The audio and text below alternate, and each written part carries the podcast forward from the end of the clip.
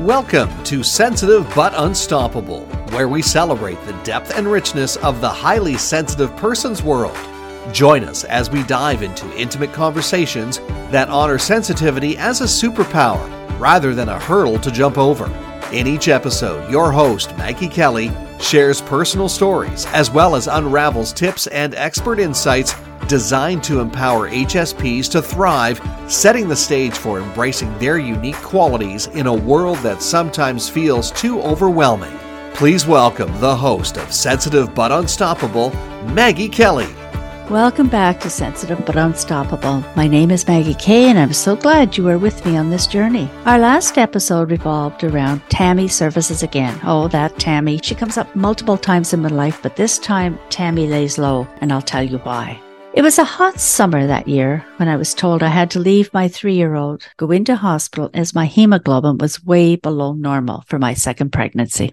My little girl I took over to my mom's house that summer day in July was not the same little girl I brought home in September. How did I know? I just knew. I sensed it big time. But again, I couldn't tell you why. The medical profession just could not figure out why my blood levels continued to drop. I kept saying, We all know I'm pregnant, but I know I'm carrying more than one. Have you ever been in a position where no one listens to what you have to say? Makes you feel important, eh? The medical profession would not listen to a thing I had said until I challenged them one day. I said, I demand an ultrasound. See, this is my body, my health. Guess what? I was listened to and I was carrying triplets. Heavenly day. I had a nurse who was so good to me. She gave me the best back rubs and seemed to understand me as a person. I'm not a good patient. I don't like being touched and I don't trust. I'm extremely sensitive to pain, but this nurse bothered me. She would always come into my room crying. And so one day I said to her, why are you always crying? She explained to me it had to do with her children who seemed to give her nothing but problems. I felt badly for her.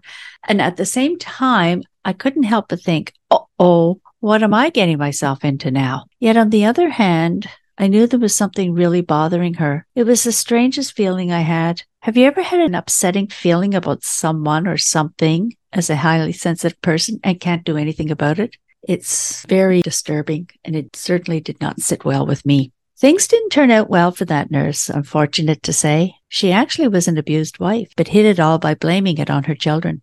I felt very deep pain for her, but I was totally helpless. Have you ever felt that way for someone? No, things aren't right, but there is not a darn thing you can do about it. How do you handle that as a highly sensitive person? Next week, we will be interviewing.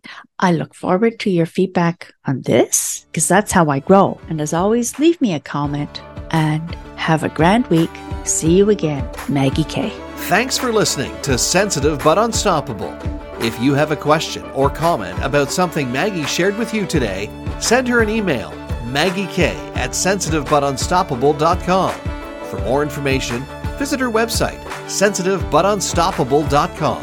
And don't forget to subscribe to the show on your favorite podcast channel so you never miss an episode. Until next time, thanks for listening to Sensitive but Unstoppable.